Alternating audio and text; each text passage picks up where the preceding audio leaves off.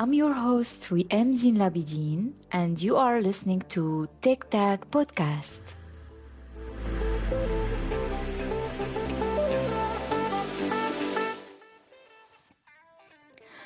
Today, our guest is Kit Langton. He's a Scala developer and a teacher at Ziverge. In his free time, he contributes to open source software. He also sings and plays piano. Are you excited to meet Kit? Yeah, me too. I felt like Dora. Okay, so let's meet Kit and learn more about his journey. Hello, Ian. Hey, Kit. Welcome to Tech Tag. I think this is the first time I uh, I meet you in person. Uh, I know that it's online, but I'm glad to get the chance to talk to you today, and it's awesome to have you here. Thanks for being my guest. Thank you. But yeah, it's so good to be here. Um, it's uh, I, I, listened to a couple of the, the, the past episodes, and I really like your your goal and mission, and uh, you seem like a really super nice and smart person. So It'll be a pleasure chatting with you for the duration of this recorded session. Thank you. so, uh, to know you more, uh, can you introduce yourself and tell us some fun facts about yourself? Yeah, sure, of course. So, hello, my name is Kit Langton, and I am currently a Scala developer. I work for a company called Ziverge, which starts with the letter Z and also creates some software that starts with the letter Z, like Zio. And uh, I do weekly uh, Scala tutorial called Zymposium with another Z there, uh, which is the worst SEO imaginable because it gets autocorrected to symposium every time. Even it doesn't even let you correct it. But anyway, uh, I like to teach Scala and talk about functional programming in Scala and effect systems and just share what I find interesting about uh, this uh, pretty, you know, intellectually stimulating career that is software development. I like building apps and stuff. It makes uh, gives uh, whatever that God complex thing. You get to create a little uh, application and, and make your own little perfect world. Uh, so I like doing that. Have a bunch of little side projects. Yeah, pretty much always coding or doing something else that I like to do. Oh, fun facts. Yes. So my fun facts are the other things when I'm not coding are probably just playing music. I like music a lot and uh, sometimes doodling, but I'm trying to uh, cut out doodling. I'm trying to give it up and just focus on coding and, and music and my beautiful, wonderful wife, um, who, whom, whom I love and uh, yeah, friends and all that stuff. So it's hard to juggle. It's a busy, it's a busy time. That's cool. Uh, how uh, did you start to get passionate about programming? Was it related to your education path? Like how your journey has started? Um, the education path might have affected it, but only sort of in like the negative direction. I liked the computer a lot ever since I was a kid.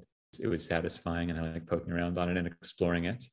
Uh, I always wanted to try programming. I remember going to like a, an early Mac world with my dad and seeing some like booth. I must have been eight or something with uh, something like a piece of software called Code Warrior or something. I think it was for C. I don't, some kind of crazy language. It was not built for kids at all, but I really wanted to do it. And I, I think I, I tried to read a book on it and I totally bounced off. I was, I was too young and too scared of it. But I, you know, I, I like computers a lot in school and I always was mucking around in them or doing animation or uh, breaking them or playing pranks on uh, my tech teachers or something in some way, uh, or helping them with their computers. But never really got into programming. Uh, didn't think I was a programmer at all. Was uh, did increasingly poorly at school academically. Actually, uh, I was pretty I was pretty swell in, in elementary school. Kicked butt at you know simple times tables and and so on and so forth. Reading those books, but as the homework became a, a larger load, I became increasingly uh, bored and reclusive, and uh, yeah, didn't didn't really like school at all. High school was just a, a, a terrible torture chamber uh, in every way imaginable, and uh, yeah, and I played a lot of music and just bummed around and barely uh, got into a college for illustration, which I then um, dropped out of uh, because I didn't go to class, which is something that they really want you to do.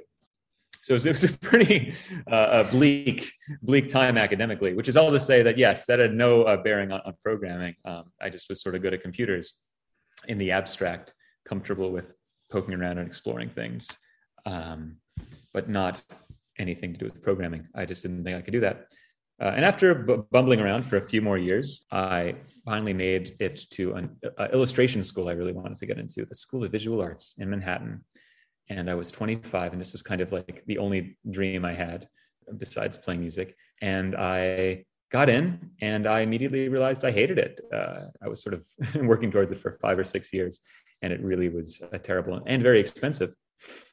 Um, but luckily, during my internship that I had uh, uh, during that period, I had like a little uh, tech gig doing some really terrible stuff for ten dollars an hour. Uh, I had to upload all of these files to some like business to business portal. That was just the worst designed website in the world.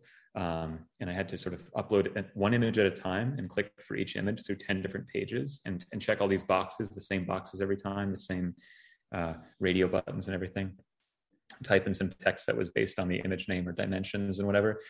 And I knew enough about computers to know that that process was uh, sort of both Sisyphean and torturous, and also uh, totally fit the bounds of something that could be programmable. So I, I, downloaded a piece of software called Keyboard Maestro. I didn't even let myself sort of go straight to programming. I needed to use a, a weird little Mac app called Keyboard Maestro that kind of let you automate clicks and and run some very primitive JavaScript. Uh, so I like took screenshots of the UI and, and sort of automated all the clicks um, to, to do for each image. So I changed my job into basically being able to run this weird script uh, with, a, with, a, folder of images, and it took like an hour and did everything I was doing manually.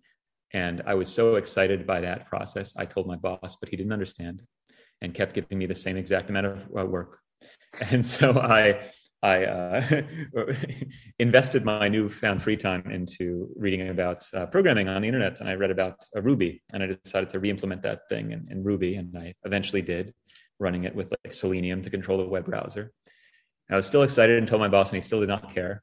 And I was like, okay, I'm going to make my own version of this app with Ruby on Rails, and I started studying that at this internship, and uh, and I just kind of yeah during the during that period of time when I wasn't in school, I was just learning during this internship um, and on my own, and slowly realizing I, I, could probably do this, and got very obsessed with it uh, to the point where I was supposed to draw naked people when I came home, or, or draw fruit or something, or anything to do with art school, but instead I just read Ruby books. I read like Sandi Metz's book mm-hmm. on on object oriented uh, Ruby programming, and was just eating it up and um, yeah, and then I decided I should probably drop out of art school and do programming because uh, uh, illustration pays nothing, and uh, I could. It's instead of subsidizing my latent programming hobby uh, with uh, illustration, I might as well flip that uh, and and subsidize doodling with programming. That seemed like a smarter decision. So I joined a boot camp and it went really well and that was kind of the beginning. Wow i talked for a really long time. Um, i hope that made sense. Yeah it makes sense. And uh, when uh, you started learning is, there um, some group of people were with you? And uh, is there any uh, inspiration or motivation around you or just by yourself tried this? Unfortunately just by myself. I get, i did have some parental support with my, my dad always knew what i was on the, like i was on the computer all the time and so he's like you should do programming like they pay that's a career path. Do programming. Stop playing music in the basement and and, and, and doodling and stop being a barista and try to be a programmer. But i didn't believe I, I, could do that. So that was i guess some that was good parental support now that i think about it. Thank you. Thank you dad. Um, but besides that uh, no no one really none of my friends knew much about computers. I was always the most technically savvy and no one was really interested by it at all. So no, it was just just me and the internet. Mm-hmm. Luckily, the whole internet was there, so there were some good Rail, uh, Ruby on Rails tutorials, and I, I, think Michael Hartl had a that, may have been my first experience. There was some guy named Michael Hartl with a, a, a Rails tutorial, and then um, Sandi Metz was very inspirational. Her talks were great. She's a great speaker. Um, probably for anyone. I mean, she tends to focus on object-oriented programming, which is I've sort of moved away from that, but she's still a great speaker and has really good at um, presenting ideas and Gary Bernhardt as well. Uh, I think he's probably the, the most inspirational person um, in terms of what I like to do with programming now. Have you ever heard of him? Oh uh, no. Oh, he's he's he's great. Um, he has he has a website called Destroy All Software, mm-hmm. um, which is a series of just like videos that he records. Um, they're just ten minute, fifteen minute uh, videos that tend to have been focused on Ruby and Rails in the past. Um, but he just he's like a master of Vim. He's so good at typing. He just live codes it. It's just basically like one unedited segment, which is amazing. Uh, if you've ever had to like record yourself and you know I, I like whenever i do that i make a million edits it's yeah. just the timeline is just like every five seconds a million yeah edits. me too it's crazy looking but he's it's just like a one it's like a one shot um, in cinema there's this thing called as a, known as a oner one with an r at the end where you just do like a long shot you may have seen it in some movies like children of men if you've ever seen that or the beginning of Boogie Nights where they have this like really long signal shot where it's just like five, ten minutes long. And it's just like, oh my God, there's how are horses running around and people are choreographed. How do they even shoot this? Like that's kind of the programmatic equivalent to Gary Bernhardt's Destroy Software videos. They're like, my mouth is on the floor knowing how difficult um, it is to, to speak eloquently while typing and doing Vim stuff and not screwing up um, for 15 minutes. So that was cool. And I, I, like trying to emulate him today. That's probably why I'm into Vim and typing um, uh, trying to type quickly and, and rambling and stuff. Anyway.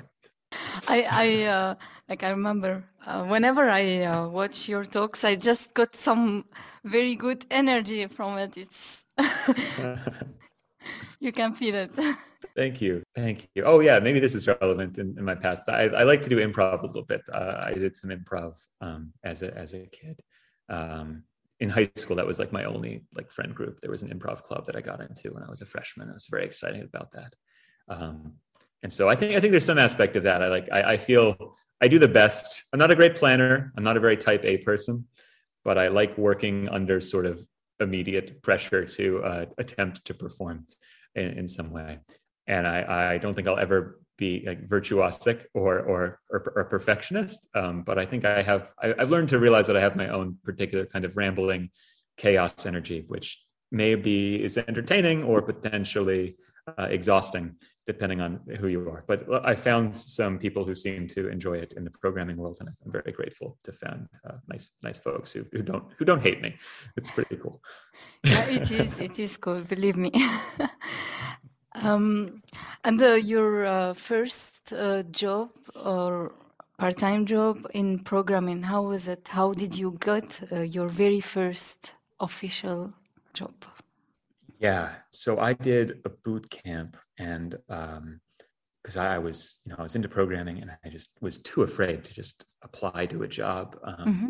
Very frightening without a CV at all or any relevant experience, just like being a a barista and a server and a, a cashier. And yes, I did not have very uh, compelling jobs. Um, or I didn't graduate from college, as I mentioned. I dropped out a couple times, which is impressive. Uh, how many times I dropped out of different uh, like community colleges and whatnot, but um, nothing that I, I felt safe um, going into the battle of an interview with. So I decided to do a boot camp because then I, you know, I'd figure out where do I stand? Where, where am I good at this at all? Because um, I didn't know, I didn't know anyone else who did it. So I assumed everyone else is kind of a, a super a genius at programming. Um, and so I applied to a boot camp and I got in. I was very excited. It was online only and it was it was free. Uh, there was like a deposit, but you got that back if you didn't make it through. So it was just kind of a no brainer. Um, you had to pay it back after you got a job. It was one of these sort of like delayed um, payment plans, which I should specify I think the bootcamp market has changed. Um, my wife recently did one of sort of a similar variety, but they changed the terms of these sorts of contracts where now it feels like a scam. And I feel like I got very lucky kind of getting in early at, at this time where uh, this bootcamp was small and it, it, wasn't a scam. Like the, the CEO was actually, actually cared and gave people their, their money back if they, if they screwed up. Um, it was called Viking Code School. It's for, for Ruby on Rails. It's, it's really cool. Uh, shout out to Erik Trautman, the old CEO of that. Um, but what else? Uh, what am I even saying? So I, I, went there and it was amazing. And I realized actually pretty quickly that I'd studied a lot on my free time, uh, doing that sort of internship and all the being obsessed with it for about, I, I guess, six months to a year before that, that I'd come in with a pretty sizable um, amount of knowledge uh, and was able to do really well and and help my fellow students and sort of I, I realized because it was kind of a pair-based system where every you paired with another student every day, mm-hmm. a different random student, and you went through the material, kind of project-based. Um, so I found myself helping my other students, my co-students, a lot, and really enjoying that. And uh, and I think the the the guy who ran it, uh, Erik, noticed that um, that I was both doing really well and, and teaching other people. And so about halfway through the course, he offered me to join. I think that's a common thing with these boot camps. Mm-hmm. It's kind of a pyramid scheme, actually. Uh, but this is a good, this is a positive pyramid scheme where they hire from within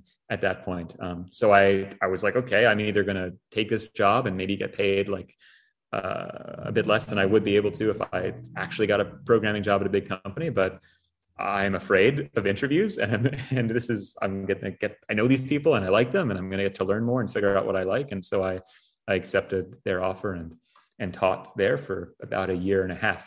So that was my first job. It was like kind of a cheat code. I did not have to do the scary thing of going into job interviews until um, a little later when I, you know, had to in the normal course of events. But uh, yeah.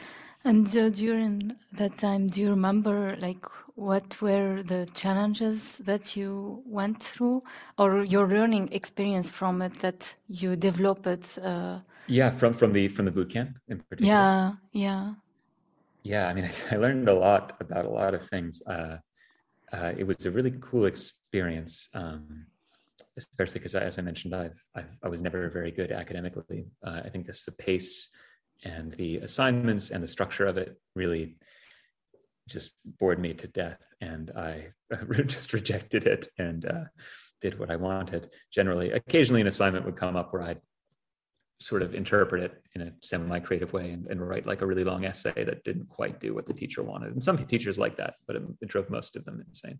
Um, so uh, this boot camp actually ended up being really good for my brain and, and learning uh, style where i could very obsessively plunge into a single topic that i already found interesting. Um, and it was really intense and i could sort of become monomaniacally focused on this one thing. And uh, i guess it was a little competitive too and i don't think of myself as a competitive person necessarily but uh, it was it was it had all the right ingredients to like i wanted to impress my teachers and impress my fellow students and help them and uh, i just yeah I was kind of a machine during that four month period. It's basically all i did um, from morning till night.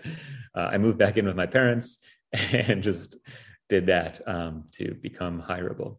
Uh, and so i mean i learned a lot uh, it was project based so it kind of I think what I learned the most was that I learned that I could learn. And I think that's a, a really important thing that you can learn on your own and that there is this that confusion is okay and confusion is kind of the first part of the learning process without confusion um, i think some people tend to run from feeling confused they get scared and they feel like i don't know this therefore i can't know it um, but truly that's the signal that your your brain is telling you that it is it is it is actually grappling with the ideas here if, if like you're not going to be confused if something is just like sort of a, a word jumble yeah. you know if, if, something is if your brain is actually trying to form a grip onto something then you're going to get that weird sort of uh, feeling of tension and pressure behind the eyeballs that is maybe unpleasant but i really learned to like that feeling because i could see the process of over and over again in these different cycles of feeling confused feeling overwhelmed uh, coming up against this sort of giant um, of an idea this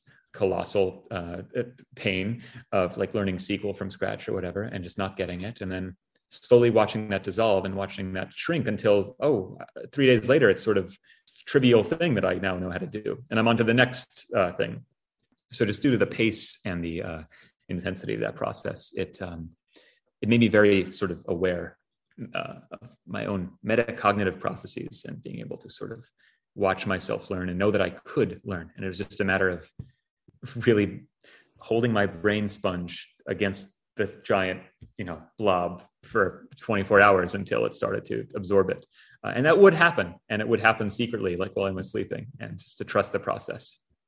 So yeah i would like uh, anyone who feels stupid uh, that's just like that's a good thing. That means you're or confused you know your, your brain is is working if you're confused. Otherwise it would just be flatlining. You just be sort of staring with your mouth agape at it. Um, so keep keep going and trust your brain it's a, it's a cool thing we have yeah and especially when you uh, uh, after that confusion and you are trying to solve it it's like something is not clear and you try to clear clarify it and uh, learn more and mm-hmm. more and then you see, you can see that you uh, solve a problem uh, mm-hmm. you did something out of uh, your knowledge you can see the mm-hmm. result mm-hmm. and this will give you more inspiration right Yes, yes, yes. Yes, I think, and, and that's what's, I think that's kind of why I like programming so much because it's applied everything. You know, it's a little bit applied philosophy sometimes, or uh, when you get into the, the more heady functional programming aspects or, or design principles.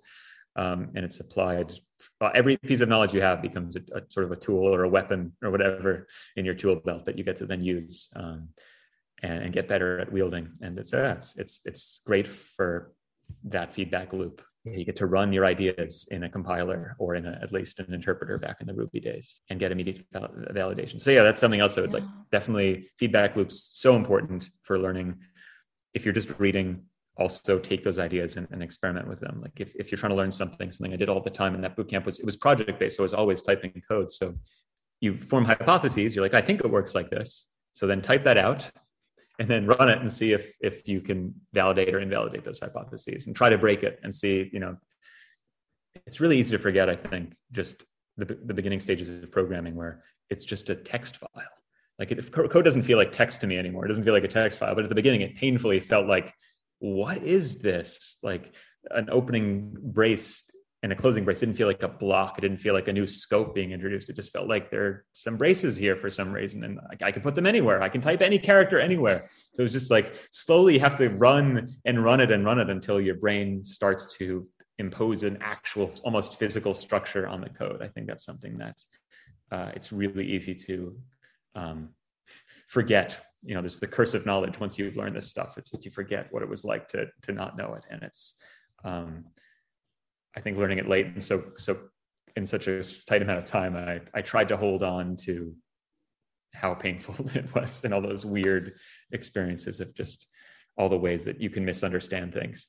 Um, there's so many ways. If you ever teach absolute newcomers, it's really fun because it's uh, it's almost difficult to even speak in the terms that you know how to speak to like any other anyone else because they don't yeah know even the, the basic atoms of a, the vocabulary and you have to break it down in these interesting ways. Yeah, yeah. And teaching also help uh, on learning in a different perspective. For example, if you teach a different level, mm-hmm. uh, you need to try to see it from their perspective to be able to explain it and you will need to use their terms uh, mm-hmm. like you said you need to um, look back uh, from their perspective how this could be clear for them yeah and it's a really fun challenge. It's kind of like a puzzle. You can treat it like a puzzle where your job is to figure out sort of reconstruct uh, their mental model in your head and then teach to that. Like understand it's okay. all about empathy. You have to see things from their perspective and then see what's missing and then see wh- how can i use the tools? It's almost like implementing a parametrically polymorphic function. Like given these given given these type parameters uh, no given these abstract ideas that they have how can i build like you're sort of limited um, I, I, how can I build to this new idea with their vocabulary and their current level of understanding? And then you could be wrong in so many ways. That's kind of the, the pain yeah. of it. You could miss uh, misunderstand their mental model, and then you have to be ready to adapt. So you're not just pissing them off. Yeah. and sometimes you get questions that you you didn't think about because it is from a different perspective and a detail that you just because you understand it you didn't think about that piece. Um, and uh, yeah it makes more aware yeah, yeah, it's great. It's great for learning yeah no i mean so it's so selfish as well because yeah you're hearing yourself explain it and then you're like teaching it to yourself. It's like oh yeah that is a great way to explain it or now oh now i understand it actually now that i've put it into words for the first time. Um, oh yeah i guess i do know what this is or now i've i've, I've had the experience of in telling someone what something is actually understanding it for the first time um, so many times. Um, just thinking i i know it. Uh, yeah, uh, maybe we can get back to that later when talking about functional programming and, and stuff, and, and uh, sort of maybe the the the, the scary, uh, the intimidation of, of, that sort of domain and the sort of gated community that it sometimes can appear to to the outside, um, because I, I, at least I felt like when I was learning Haskell, I thought I knew what a functor and a monad was and all these scary ideas or whatever, or, or, or more basic uh, programmatic concepts um, when I was starting, but I didn't really. I just kind of I knew one usage of them. I didn't understand them deeply. And if you cling to just these ideas and these images and these words, you can really hurt yourself uh, by not fully investigating it, by assuming that you know these things. You're gonna you're gonna sort of preclude further understanding. And I think teaching is a great way to really not allow yourself much hubris or uh, to, to not hold any of your ideas precious because if you just sort of take your current understanding and just repeatedly whap your student over the head with them, uh, you're not going to have many students. Your students aren't going to grow. Yeah. Uh, you're going to just annoy people.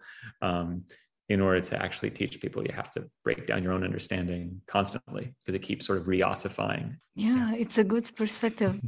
and uh, oh, uh, next, uh, the next job uh, was also using the same languages that you have learned from boot camp? So what happened was I worked for the boot camp, and uh, as usual, I got a little bored. I mean, it was really fun teaching, um, but I tried to make a lot of sort of like interactive. I wanted to code apps too, so I made like these interactive quiz games so that the students could uh, play these sort of semi quiz. Uh, I made an app called Quizzard, uh, which uh, what was it like? I'm not really sure. There were two teams. They buzzed in and they got different questions. It was pretty basic, but I I use that as an exploration for this language called Elixir. Mm-hmm. I slowly branched out from Ruby. Uh, Elixir is a language um, that runs on Erlang, but it was created by this guy named Jose Valim, who was a Rails contributor. So, you know, programming languages are sort of strangely insulated and I don't think I would have ever just jumped straight from Ruby to Scala. These are not, there's, if they're in a graph, there are a few nodes between them. They're not just directly connected.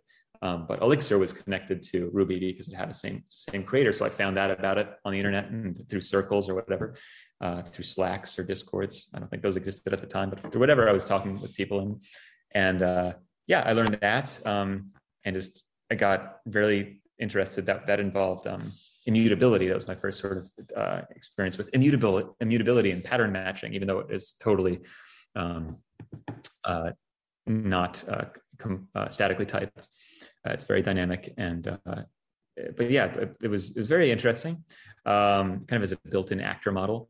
and I, just, I just really liked that, and then I kept wanting to learn other languages, and I learned Elm, um, which from there, which is kind of like a nerfed version of Haskell. It's kind of Haskell for the front end. Um, and it's the same syntax, but way, way less uh, concepts involved. Um, it's much less powerful, but it was perfect for me because um, I was just blown away how you could call a function without parentheses because they have white space based application. And I was like, okay, this breaks the laws of physics of programming. You have to have parentheses and commas. Like, how can you just call a function with white space. That's just it felt like a weird uh, Jedi trick, which makes zero sense at all now uh, to me. It's like, oh yeah, it just needs to be parsable. As long as you can make it parsable, that's cool. But at the time, not fully understanding these things, it just felt uh, magical and confusing. Um, and and I really liked that. And and then I heard people complaining about Elm because it wasn't as powerful as Haskell, and I was like. Oh, who are these jerks? Why do they not like Elm? And uh, I want to be a jerk too. I want to know what uh, what a functor and a monad is. Finally, um, so I, that was all during the boot camp. I just became increasingly obsessed and like. I probably procrastinated on my job if I don't think that my boss will listen to this, but if he does, he probably knew that I was becoming increasingly procrastinatory and uh, just mostly studying programming languages in my free time um, and slightly, somewhat during work time. Um, and and uh, yeah, and so I got really into Haskell. And my boss did know this, and and eventually they actually were bought out. So after a year and a half, they got bought out, and um, so I got let go uh, because they were bought out and absorbed, and they didn't really need me anymore. Um, but my boss was super nice, uh, and he referred me to uh, a friend of his in San Francisco uh, for First Republic Bank, where he heard they were using Haskell, which is what I was wanting to study. So it was perfect, and um, so I went there, and uh, that was my second job. Um, and they really weren't using Haskell much. It turned out to be a lot, um, but but I worked I worked there for a year. I'll just fast forward the job stuff because I worked there for a year, and it was actually uh, really terrible. I really hated it so much. It was so it was Kafka. It was a Kafkaesque nightmare. There was so much bureaucracy. Um, my team essentially delivered nothing of value uh, to anyone. Um, we just kept sort of pursuing the fever uh, dreams of, of like executives. They'd come in and it's like, build an app from scratch. We're going to build an app. And then they'd go away for like three weeks and come back. I was like, where's my app? Never mind that. I had a new dream. Let's build this thing. Um, so it, there was just no engineering culture or anything. It just kind of was a weird uh, fluke. I don't know how it existed, uh, just because of Silicon Valley, everything engineering teams just kind of burst into existence randomly in places they don't uh, belong. Um, it was completely disconnected from any line of revenue. Uh, so I worked there for a year randomly, and then uh, was like, okay, I'm going to try to look for a real Haskell job. And as I think may have happened to many people at the time, and maybe still does, I instead found a Scala job. And I didn't know what Scala was, but they told me it was similar enough to Haskell. And uh, that was the first job where I finally got exposed uh, to, to, Scala. Yes, I, will, I will pause there.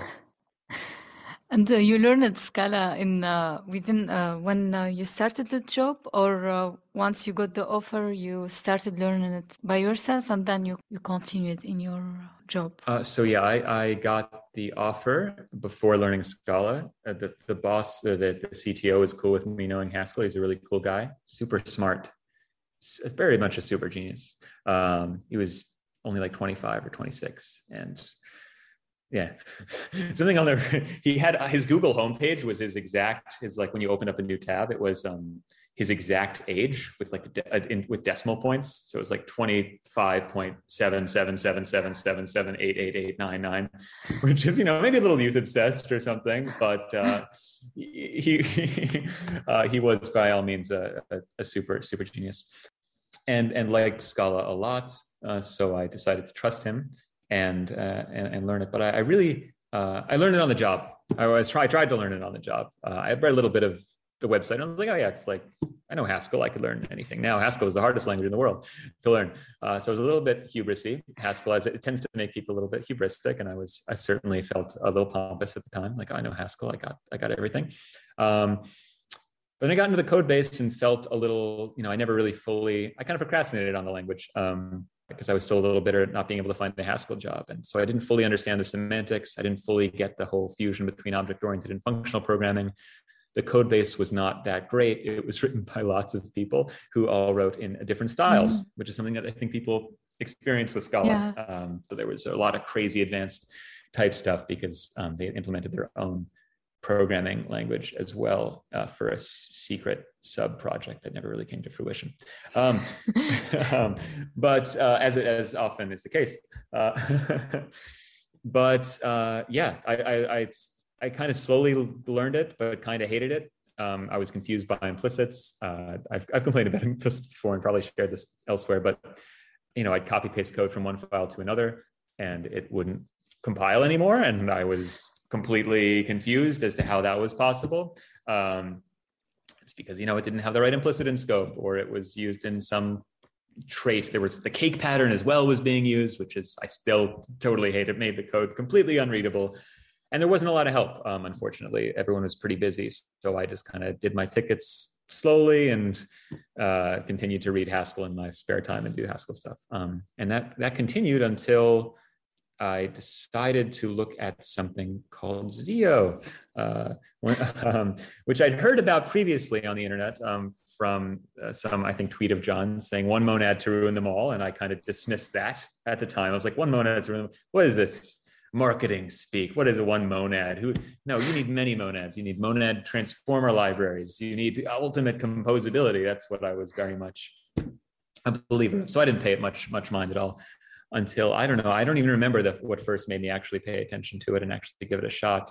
Um, it may have been the layer stuff, uh, something around the layer stuff, uh, because there was a particular style of coding I really liked to do in Haskell. Um, there was a library called Polysemy, which was this extensible effects library, which is all this fancy nonsense uh, terminology. But as a way, it basically gave you a way of, of structuring programs coding to interfaces, essentially, the things that you know OOP people already knew about for, for a long time, but doing it nicely in a way in uh, in a functional programming language.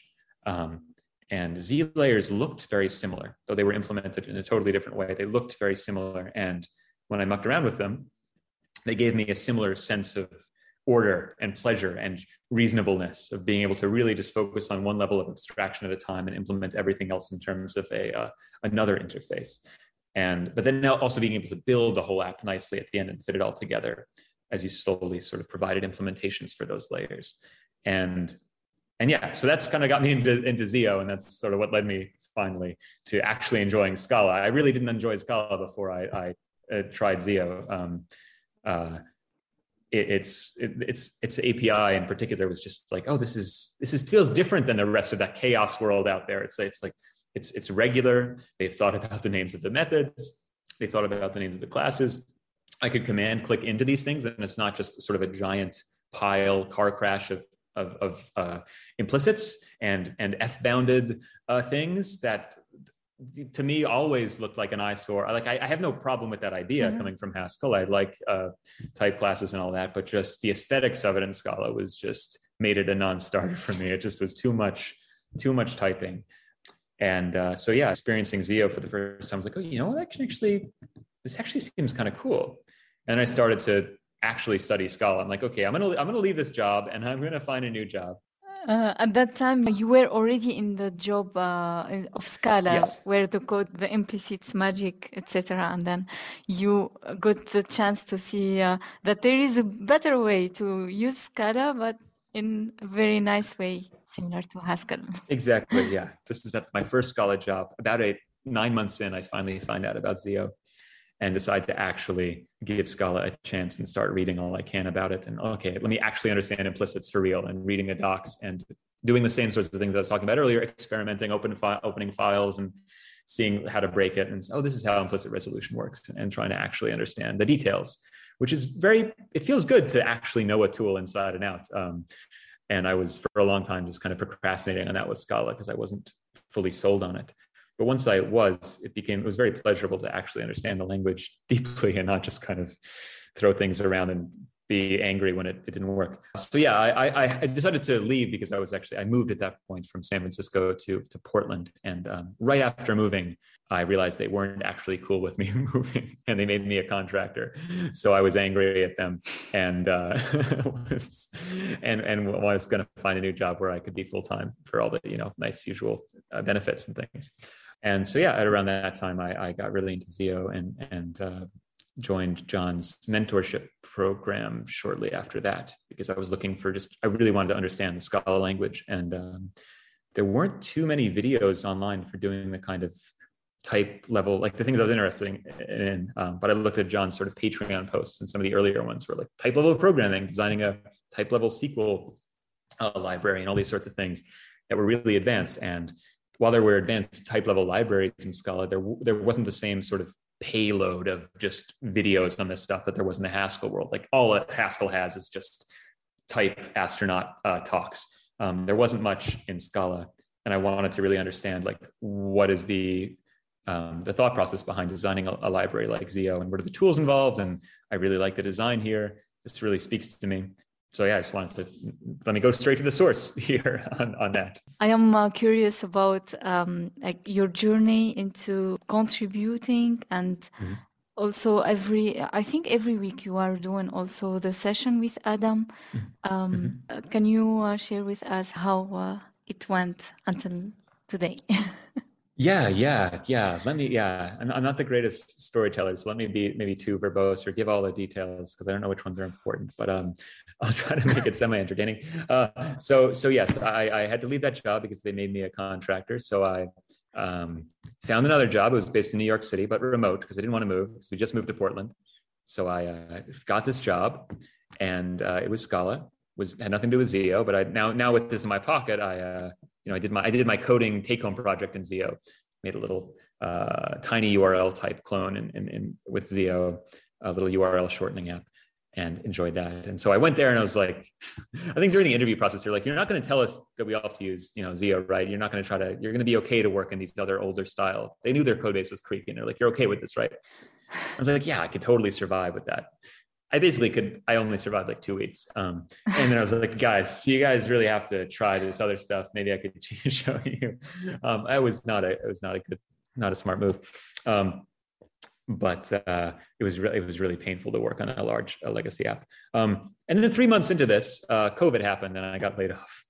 Maybe because I was a little too uh, uh forward uh, thinking with the, the Zio stuff, um, but they also were nice, and they they, said, you know, we they lost some big contracts they gave me severance and said, "You're okay. You're you're uh, you're unemployed now. Congratulations." Um, and then I was unemployed for like five months. Um, it was it was ter- it was a terrible time, and as we all know, the beginning of COVID was a, a, a bad time. and but I, I, had a lot of time in my hands, uh, so I just I kept doing the the the Patreon thing with John, um, uh, I did, which was a pretty big investment too. So it was probably a foolish decision as well, but it was the best decision I made um, during that period. Uh, and I kind of assumed that would be the case, um, just to keep investing in, in, sort of learning and knowledge and expertise, waiting for uh, higher hiring managers to become less afraid of the apocalypse and hoping that the apocalypse did not, you know, see itself through because um, there was a lot of unknowns that the, the early uh, early COVID days. Um, uh, but eventually, I, I, got a I got another job, and I still ha- didn't at this point contribute at all to nothing. I didn't contribute anything mm-hmm. to Zio. I was just studying, and, and I was making a. I made. I think at this point, I did make a little um, Zio visualizer for the web. Um, so there's this little website called Zio. What is it called? Zio Catechism or something like this. I'll send you a link. Okay, uh, interesting. Zio Catechism. Yeah, it had all these. Uh, maybe it's zio.surge.sh. Let me see if that's correct. Oh yeah, is that right? Yes. Okay. Zio.surge.sh.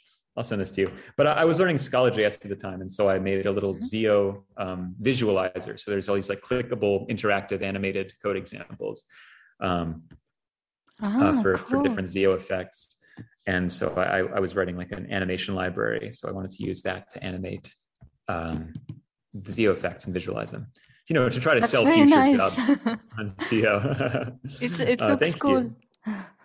Yes, you know, I tried to reuse my my limited uh, aesthetic training from the, the, few failed attempts at art school here and there. Um, but yeah, I worked at I worked at this company until I finally um, this this new company that I joined um, was was was was great. It was the best job I had had up to that point. Um, I was able to use Scala. They actually wanted me to teach people functional Scala. And so I was able to say, now we're using Zio, people. And so I introduced Zio slowly uh, to taught some taught some folks. Um, it was really satisfying. Started a weekly sort of Scala uh, group there, um, which is what got me into doing weekly Scala group things, uh, and that went really really well. And um, the only problem with Zio introducing that was with Z layers. so um, everyone seemed to enjoy it on my team. Um, one coworker really, really enjoyed it with me a lot, except he would repeatedly call me in to help him debug the Z layer errors, uh, which yeah. you might be familiar with me.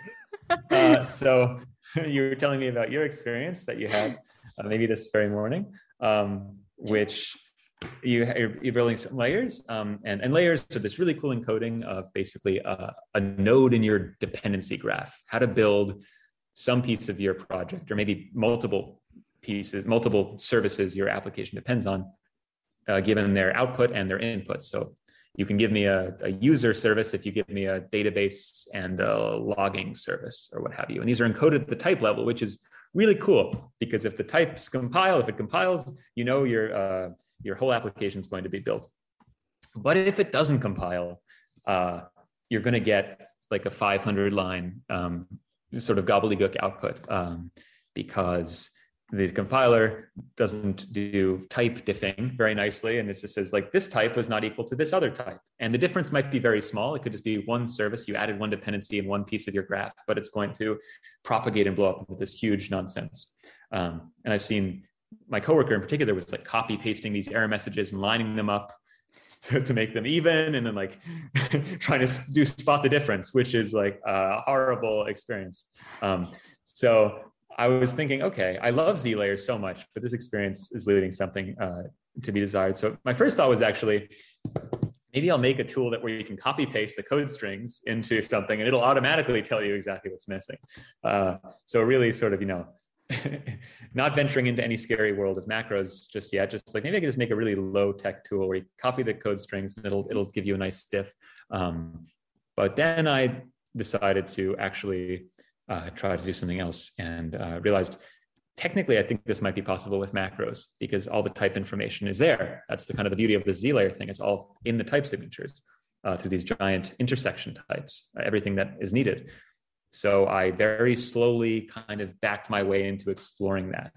Um, because I didn't want to learn Scala 2 macros. They were one of the things that traumatized me from that first Scala job. There was there were macros in the code base, and I looked at the code, and it was just if you've ever look, never looked at macro code before, maybe you have. It's you just it's like all of your the rules of Scala seem to break down. It's horrifying. It's, it's really ugly code generally too, um, because it tends to be doing complicated things. Um, and if you don't really know what the, how they even work, it's uh, very complicated. So I slowly decided though I was motivated enough by this problem, a real world problem, which I knew could not only help my teammates and help the adoption of Zio, my current goal at my team, but just like everybody. Uh, I like I was pretty confident this would be a cool experience. Uh, this is better than a crazy type error. And I love Z layers so much. I was tired of them getting a bad rap from people who ran into, understandably the, the, the, the issues uh, with them. Um, you kind of had to fully understand them and uh, to use them. Um, so yeah, I, I, that's what that was my first open source contribution, which was I think like a year ago. so I started doing that, and I think it was like January of of 2021 that I sort of worked on that, and over the course of a week or two, and got a. It started out simply, um, but I got it to work pretty it easily. Was Zio Magic. Kind of, Magic was the name of that. Yes. Um, I gave it a pretty bad name called Zio Magic just because I was so happy about it. It felt like magic. Um, they probably hurt adoption. Some people were like, I cannot introduce magic at my at my company. Uh, we're a very serious company. Uh, so luckily now uh, that was just the beginning of the journey, and I, I, I very shortly after that um, saw that Ziverge was hiring, and I, you know it, at that point it was um, kind of a, a done deal. Yes. Technically, my job at the time also, there was a misunderstanding, and, and the company lawyer uh, kind of brought me into a meeting and got angry about me, or sort of, he didn't mean to like uh, dress me down or, or, yell at me about uh, open source. I think he was just trying to get his own ducks in a row, but there was a misunderstanding, and I thought he was telling me that the company owns Zio Magic. Uh, their company, that company owns Zio Magic, and I was the most furious I've ever been in my life uh, like my lip was quivering. I noticed during this meeting. I was like, "That's never happened. My lip has never quivered." I didn't know. Like I see that in movies, like when you get angry, your lip quiver, but like my whole face was kind of quivering, quavering, and and uh, I was like, it took it took all my effort not to uh, quit immediately, but I did that day reach out to John and uh, and Sandra and said, "I see you're hiring." Might I apply for this? And, and they said, of course, and uh, set me up uh, with our our our contractor um, uh, Capital One. So I interviewed with them, and and yeah, that was kind of the beginning of this journey, like fully in, involved and and uh, in open source and getting to work with uh, these really smart people uh, professionally, and yeah, just feeling super aligned. That it took a long time. It took like five years, as I mentioned, uh, before I finally found like a job that felt like, oh yeah, this is this is it. This is everything I wanted, which is pretty pretty cool. Yeah, that sounds very cool. Yeah. And uh, are you thinking about writing a book? Oh, did did I? Oh no, where did you hear that? Um, I just thought about this now. Good, good. I just asked. I just asked that because I think at some point last year, I'm like, I'm going to write a book about Scala.js. Everyone, I made a, I made a uh, like a landing page. I still, what is it? Book book.scala.lol is my my landing page uh, and I have like an announcements page and everything. And I, I put all this effort into like building a weird book website. But then I only wrote one article, um, which wasn't even about the topic at hand. It was about um, functional programming. So while I like the idea and I do enjoy writing, writing a book seems like it's a very hard and long process, a very difficult and long process. And um, and it's not I don't think it has quite the uh, the dynamic of catharsis and immediate feedback that I uh, excel at. Like that's kind of I think why I'm good at these sort of improvisational, uh, sort of short term video based interaction based approach is because there's some immediate catharsis there. I feel satisfied. It is content. It is a burst of creation. It doesn't take uh, a year of uh, patient monastic effort which is I admire that so much. I would love to say I wrote a book. I would love to be a writer. That sounds very noble and intellectual, but I'm not sure if it's in the cards just yet. I think about it every now and again, but uh, I think I like teaching, and I'm, I'm going to keep doing workshops and, and maybe I want to record some more videos. Those are a little satisfying. I think those might be better. I think yeah. I, I, think that might be better for my personality anyway, just to to do it like interactive. Um, but one day, a little more interactive yeah. and a little more yeah, loud. I can be louder in, in, person than I can be in a book. It would be in all caps. My book would not be good. Um, but yeah, one day, one day I will write a book. One day, but not probably not uh, in 2022. and uh, about your first talk in a tech conference about Scala.js. mm-hmm. was that uh, the first talk, or was it me the first time I watched your first talk?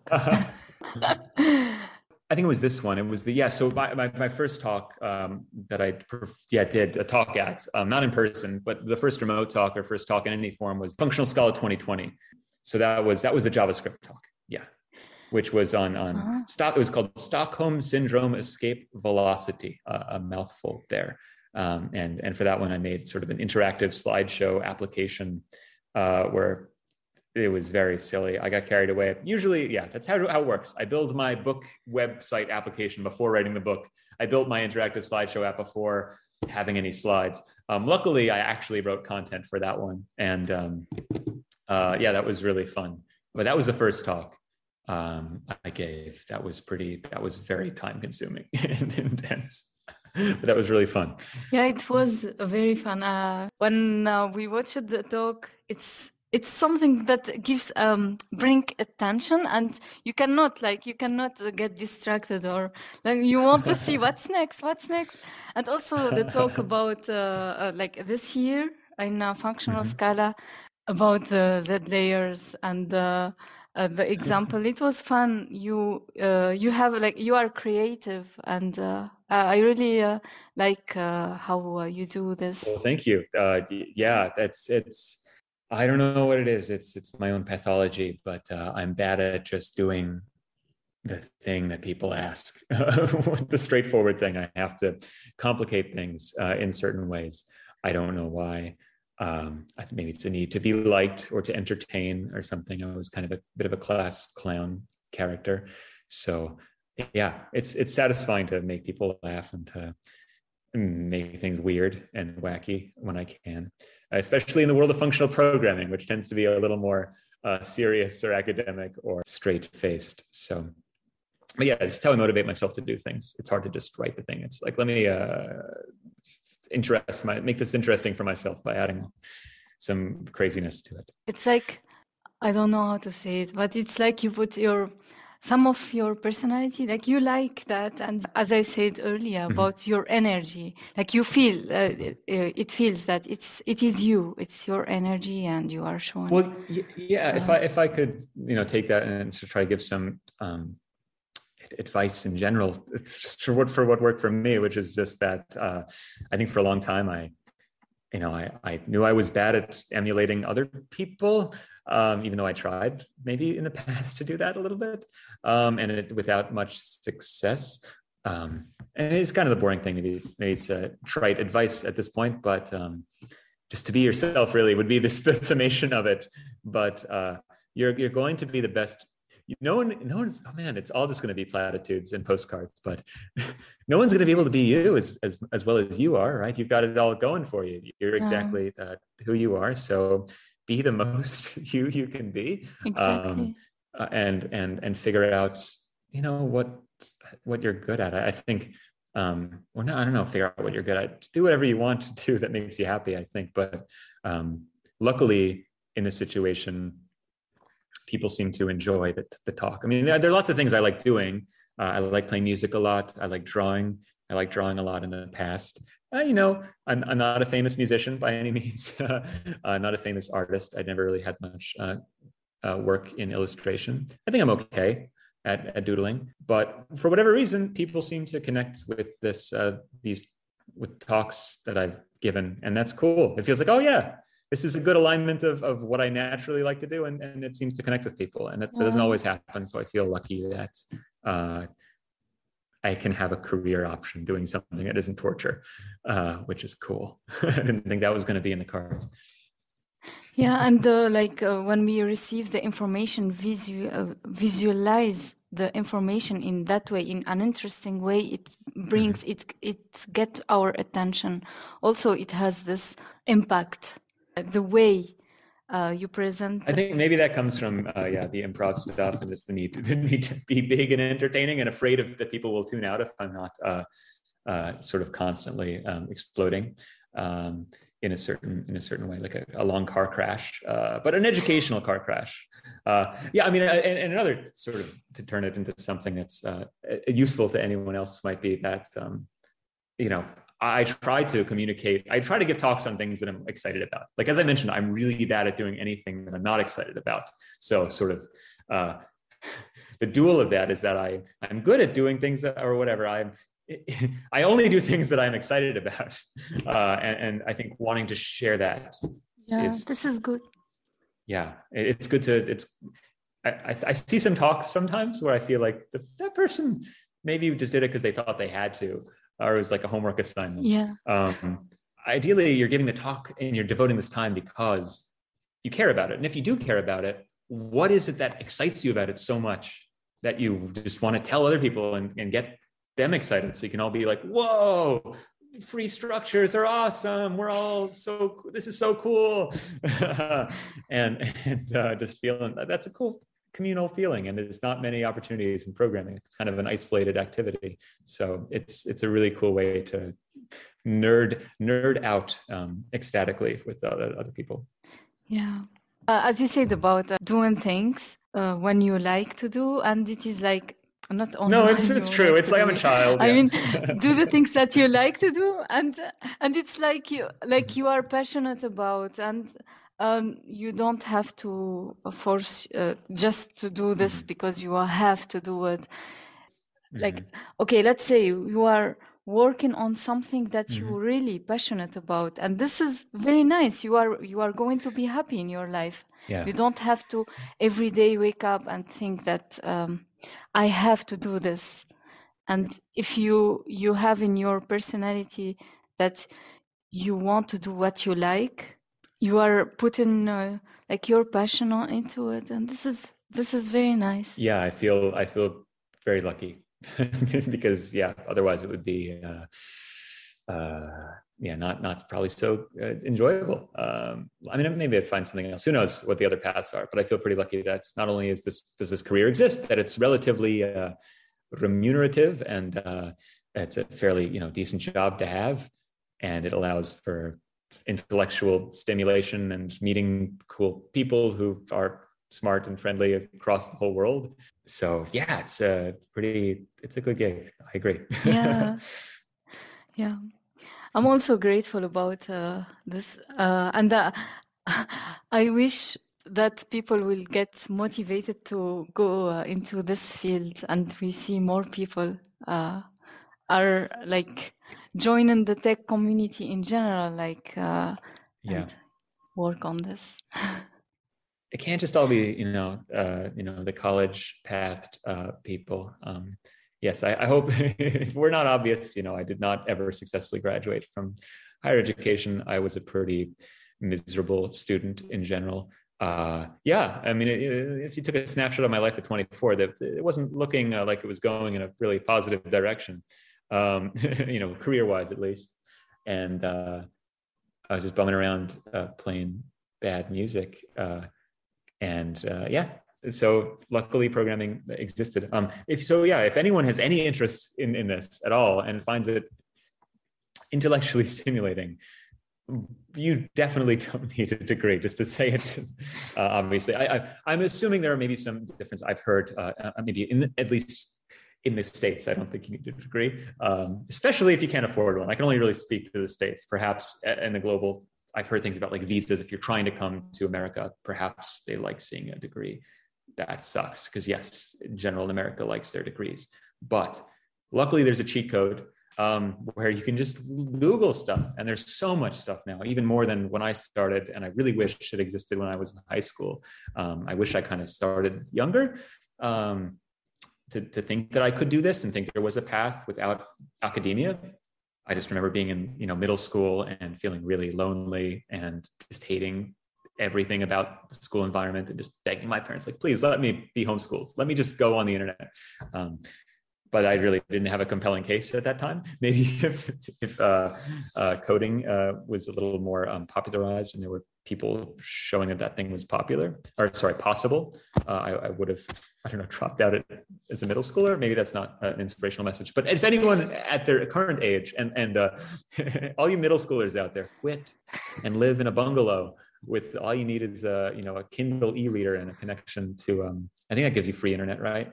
Uh, um, anyway yeah it's totally it's totally silly possible to, um, but there are lots of gatekeepers out there you know yeah. Was there uh, uh, an advice that you wished you have known, or uh, you would ha- you would give to your younger self if you go back to the past? It's funny you ask that, William. It's, it's funny you you ask that. Uh, um, I'm taken aback by that inappropriate question. Um, very prodding. very. I have a personal life. I have a you know my past is my business. Uh, how dare you? I'm I'm disconnected. uh,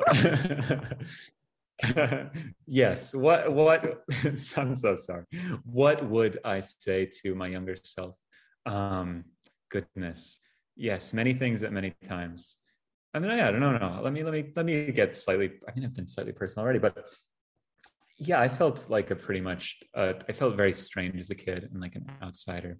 I'm sure that's not too uncommon uh, with lots of people. I, I, was really lonely in high school. I had a couple of friends, but mostly felt pretty invisible and pretty just bummed out um, and just not wanting to be there. It was very torturous, uh, that whole experience. And I, I kind of wish I knew that the world wasn't this cruel it didn't have to be you know the the weird conveyor belt they were putting you on where middle school is preparation for high school and you got to do well now. I wish i just knew i wish i could go back and whisper in my ear like when in seventh grade or something or sixth grade when things started to get pretty just miserable and just say you don't have to give a shit about this at all. It's going to be okay. And like there was a lot of guilt that i put on myself to perform academically because i did did really well in elementary school, let me tell you. Uh, no, and, and, and a little bit in middle school and stuff. Um, and just family wise, uh, my grandparents were professors, and so coming home, they were like, "What are your grades? And you got to do well, and you're smart. Why aren't you doing better academically?" And and so on and so forth. I just wish I could go back and say, "Dude, you're to be okay. Just enjoy life. Read a book. Relax." Uh, luckily, uh, there is a, a, new paradigm of, of computer programming that uh, you can use your weird little brain to uh, understand uh, fascinating little puzzles and, and, build things. And it'll be satisfying. It'll be like playing with Legos, and, and, you'll be able to, you know, have health insurance and live in an apartment and and and eat food, and uh, it's going to be okay. So I, I'd probably go back and tell myself that. I'm not sure if that's generally applicable, but it would have. Yeah, that was a question, and that's my answer. Wow, it hit me because I would wish also to do that the same. I worried yeah. a lot in the past, and I wished if I didn't, yeah. if I knew that everything would be all right. Yeah, yeah. The way they the way they raise kids in this uh, it's in this world, there's a lot of pressure. And in certain, I don't know if I can't speak globally, but um, in certain cases, yeah, it's uh, it's uh, there's a particular path you have to take, and if you don't take that, it's it's very scary. And there's all this anxiety yeah. uh, from a young age potentially. But yeah, it, for whatever reason, whether or not it's fair or good or whatever, it is what it is. The world's complicated. I, I cannot explain it. you know, life is mysterious, consciousness, all this stuff, whatever, etc. Take a toke of the bong. Uh, but luckily, uh, programming is a career that you may have, and if you enjoy it, it will sustain you for a, a time. It looks like it's somewhat future proof. Uh, so yeah, go for it, and uh, and it'll subsidize your your what you're passionate about, and um, whatever passions you might have additionally in in, uh, in addition to programming. Hopefully, you enjoy programming. Yeah. Um, a little bit, uh, but to be honest, like sometimes it's not my number one passion. My number one passion is playing music. It's just that no one's going to give me money to live playing music currently uh, probably ever. So uh, programming, though, I, I, enjoy so much about it, and it's satisfying. And um, yeah, so yeah, there you go. Thank you, William. This was this was really really nice. I, would like talking with you, I'm uh, talking at you for so long, but also yeah, it's good to have. No, they can't see your face, your smiling happy face, which has been very supportive during this process. Oh, thanks a lot. It was amazing to talk to you, and thanks for your time. Thank you, William. Till next time. Ta ta.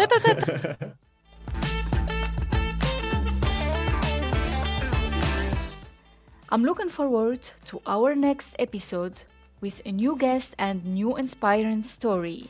Until then, stay safe and stay tuned to our next episode. Tic Tac, tackle the inspiration.